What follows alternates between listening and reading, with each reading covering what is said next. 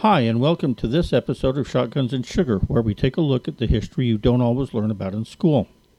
I am Charles Baklosky, and in this episode, one of a series on the American Civil War on the world stage, I'm going to discuss American slavery and war economics within the context of European interest in the American Civil War.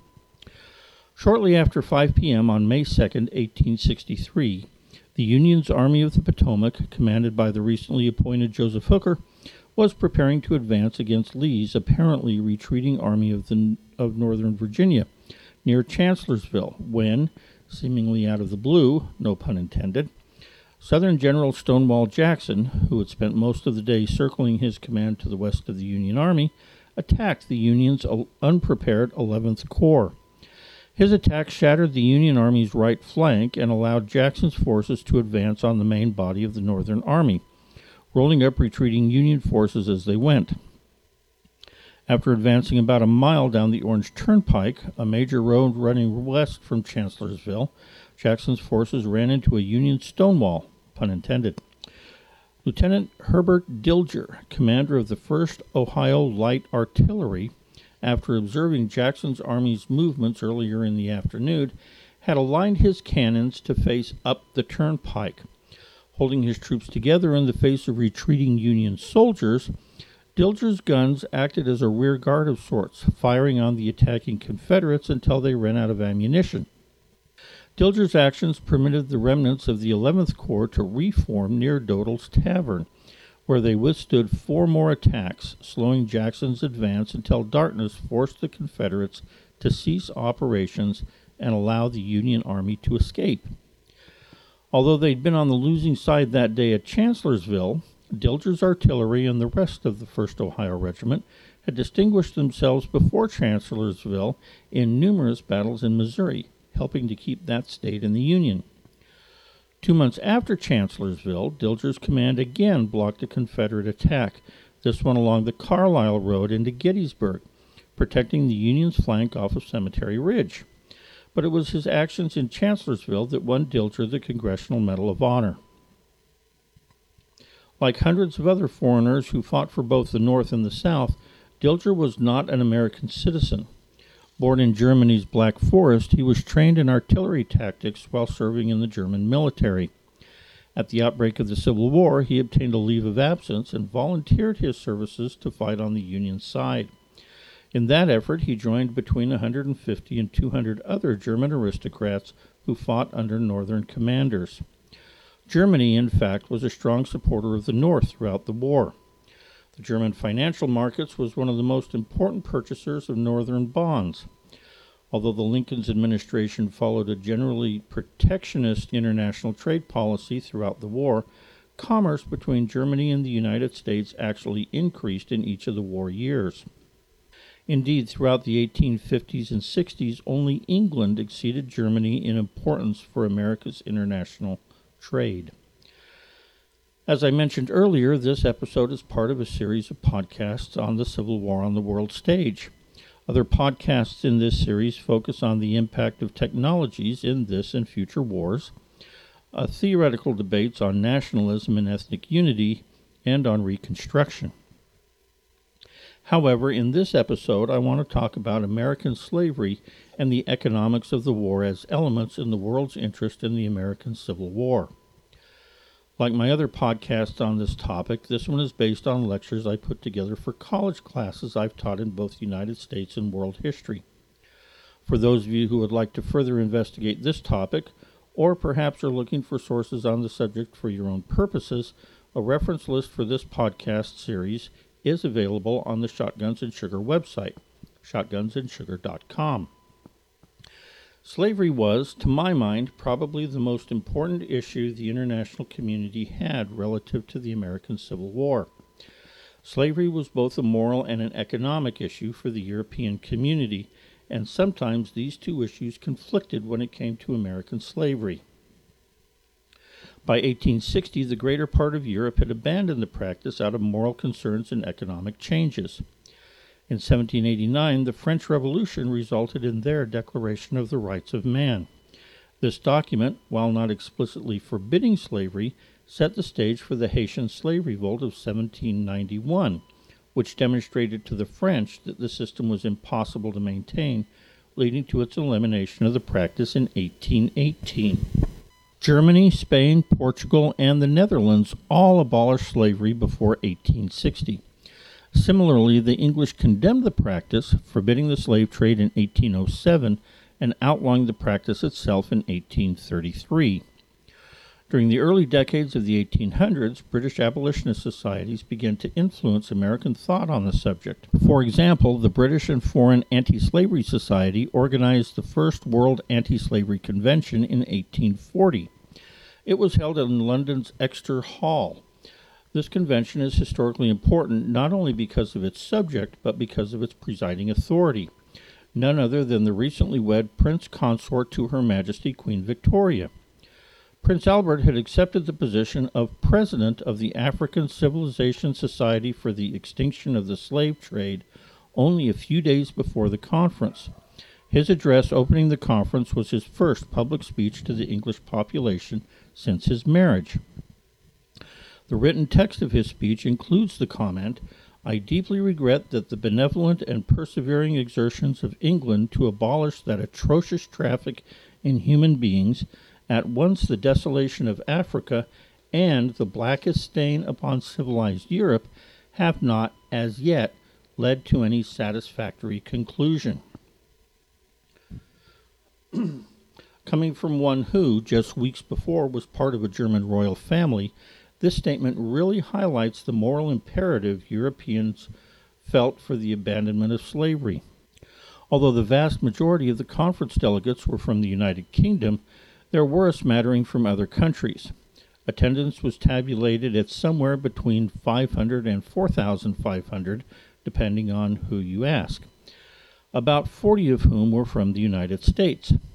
Although slavery in several countries was discussed, the anti slavery efforts in the United States appears to be one of the most important topics of the conference. Parenthetically, the conference was also an important contributor to the early feminist movement here in the United States. Two American women, Elizabeth Cady Stanton and Lucretia Mott, were part of a delegation of American women who attended the conference.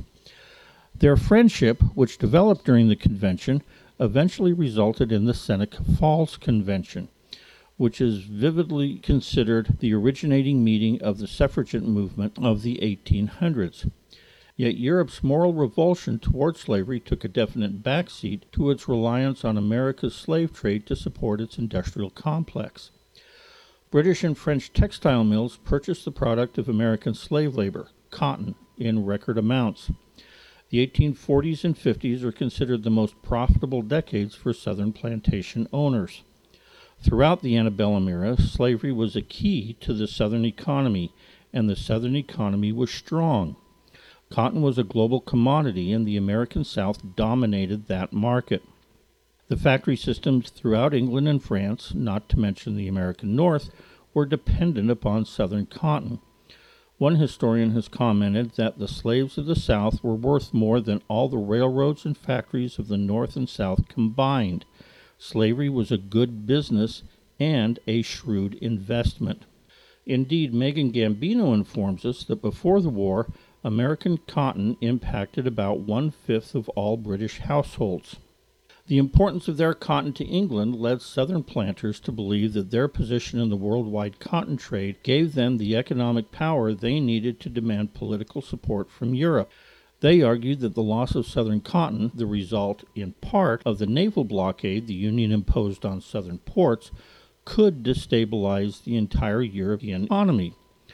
Unfortunately for the Confederacy, European industrialists had purchased so much cotton in the late 1850s that by 1860 English warehouses were filled to the bursting point with Southern cotton. The glut ruined the value of the South's freshly harvested crop. It took a year and a half for the English mills to use up what they already had stored, time that they were able to spend building other sources, like their colonial holdings in Egypt and India, thus reducing the need for the more risky North American cotton, further damaging the value of the Confederacy's slave driven cotton industry. All that said, the South's inability to use cotton as a bargaining chip in the battle for British support had relatively little impact. The role the Southern weapon of ethnic unity played in this battle successfully held British support for the South throughout the early years of the war. I talk more about this issue in the podcast on nationalism and the Civil War. Though informal, Southerners also carried on an active research and development program, to use a modern term, of its peculiar institution. Although the South was heavily invested in agricultural applications of slavery, Southerners studied and experimented with ways to expand the system in terms of both geography and innovation. Geographically, both Brazil and Cuba were relatively close countries with strong slave economies. In fact, both of these countries maintained slave based economies into the 1880s. In the minds of many in the South, building relations with those countries could support the continued growth of slavery in the United States. Southerners also sought to demonstrate how slavery fit into an increasingly industrial society. For example, Grandin Royston, a well respected politician and entrepreneur based out of Washington, Arkansas, learned about Henry Merrell's efforts to build slave operated mills. A New Yorker by birth, but a Southerner by marriage, Merrell used his background in mechanical engineering to construct slave operated mills throughout the South. In the 1850s, Royston invited Merrill to extend his work west to Arkansas. Merrell located an ideal spot for one of his mills about three miles north of Murfreesboro in southern Arkansas. In honor of his friend, Merrell named the company town Royston. The town was short lived. It closed its doors when the Confederacy moved the mill to Texas in order to prevent its destruction by approaching Union forces. Nevertheless, Merrell and Royston's efforts illustrates the Southern vision of expanding slavery beyond the fields and into the factories. In the end, Confederate efforts to win support on the worldwide stage died when the North fired a single shot from its most powerful weapon in the battle for European support. When President Lincoln issued the Emancipation Proclamation, he did so as a military measure. In fact, the proclamation itself says it was issued as a fit and necessary war measure for suppressing said rebellion. Militarily, freeing the slaves robbed the Confederacy of their enslaved labor and strengthened the northern position with African American soldiers. The National Archives reports that about 179,000 former slaves served in the Union Army and another 19,000 in the Navy. In addition to non combat positions, former slaves served in both artillery and infantry units. Glory, the 1989 film starring Matthew Broderick and Denzel Washington, presents a dramatized story of the 54th Regiment of Massachusetts Volunteers, composed mostly of freed slaves. The first freed slave to win the Congressional Medal of Honor was William H. Carney, a sergeant in the Massachusetts 54th, who received the medal for gallantry in action at the Battle of Fort Wagner in South Carolina. The Buffalo Soldier's website reports that his citation read When the color sergeant, that's a position in the Army, not a racial comment, he was the person responsible for carrying the regimental colors into battle. To start over, when the color sergeant was shot down, this soldier, that would be Carney, grasped the flag led the way to the parapet, and planted the colors thereon. When the troops fell back, he brought off the flag under a fierce fire in which he was twice severely wounded. Doubtless those in Washington also recognized the Emancipation Proclamation's potential impact in the battle for European support. Doris Goodwin points out that Lincoln's public commitment to the emancipation brought the European masses who regarded slavery as an evil demanding eradication to the side of the North. The Emancipation Proclamation caused a shift in European support from grudging neutral to the side of the North and reduced European support for the South to something about the size of a single electron in a world full of atoms. Okay, so it wasn't that bad, but it did reduce the European support for the Confederacy significantly. As important as the moral imperative of slavery was to Europe, the continent also faced other more practical issues related to the Civil War. In fact, the Civil War may well have played an important role in the Industrial Revolution by increasing the manufacture of hard goods over textiles throughout Europe. By the time the cotton glut discussed earlier had been used up, War related manufacturing had significantly reduced the value of the textile industry to the British economy as a whole. Megan Gambino argues that the British sold all types of military equipment to both sides throughout the war. The Civil War's economic benefits to Europe did not stop with diversifying its manufacturing. Both the South and the North needed to sell bonds on the international market to raise money to fight the war, and the British and Germans vied to be the largest holder of those bonds. These economic ties brought Europe's interest in the war from theoretical to practical and proved to be the longest lasting influence on both the European and American economies. United States efforts to repay northern bonds was a political football for years, contributing to the debate on the nation's use of greenbacks over gold or silver standards during the latter part of the 19th century. In 1869, these efforts contributed to the nation's first Black Friday when President Grant and his Treasury Secretary dumped $4 million in gold into the New York market, forcing a 25% drop in the price of gold. The drop caused the stock market to crash, which in turn forced the price of agricultural goods to tank. The price of wheat went from $1.40 to 77 cents a bushel, ruining the grain market and throwing the agricultural industry into a financial tailspin that took years to recover from. Europe had a much more difficult time collecting the bonds the South sold to finance their part of the war. After the war, there was no Confederacy to collect the bond indebtedness from. The British bankers who had financed the southern side of the war went to the individual states that had made up the Confederacy to collect on the war debt, along with other debts these states had incurred prior to 1860 but left with no industry to generate revenue, the states first defaulted, then repudiated these debts, a choice that made it impossible for the South to obtain the credit they needed to rebuild their economy, creating a situation that had huge financial long and short term repercussions to the South. In the short term, the repudiation forced Southerners to rely on Northern finances, which led to accusations that the North was bleeding the South financially, complicating efforts to unify the nation. Long term, it lengthened the Southern recovery from the war. How long term? Well, as late as 1935, British banks were still seeking a solution to the repudiated war debt, and a 1940 article in the Journal of British Studies suggested that they were still waiting for payment of their past debts from the South at the outbreak of World War II. Both slavery and the economics of the war had important social, political, economic, and cultural ramifications not only for the Civil War combatants, but for Europe. Short term, the way Lincoln addressed slavery proved to be a vital tool in Northern efforts to win the hearts of Europe and therefore contribute to the Southern defeat. Long term, how Union and Confederate debts affected the American economy, along with the treatment of freed slaves during and after Reconstruction, had a significant impact on the development of a distinctly American form of racism. Thank you for taking the time to listen to this issue of Shotguns and Sugar, where we talk about elements of the past that you don't often hear about in the traditional classroom.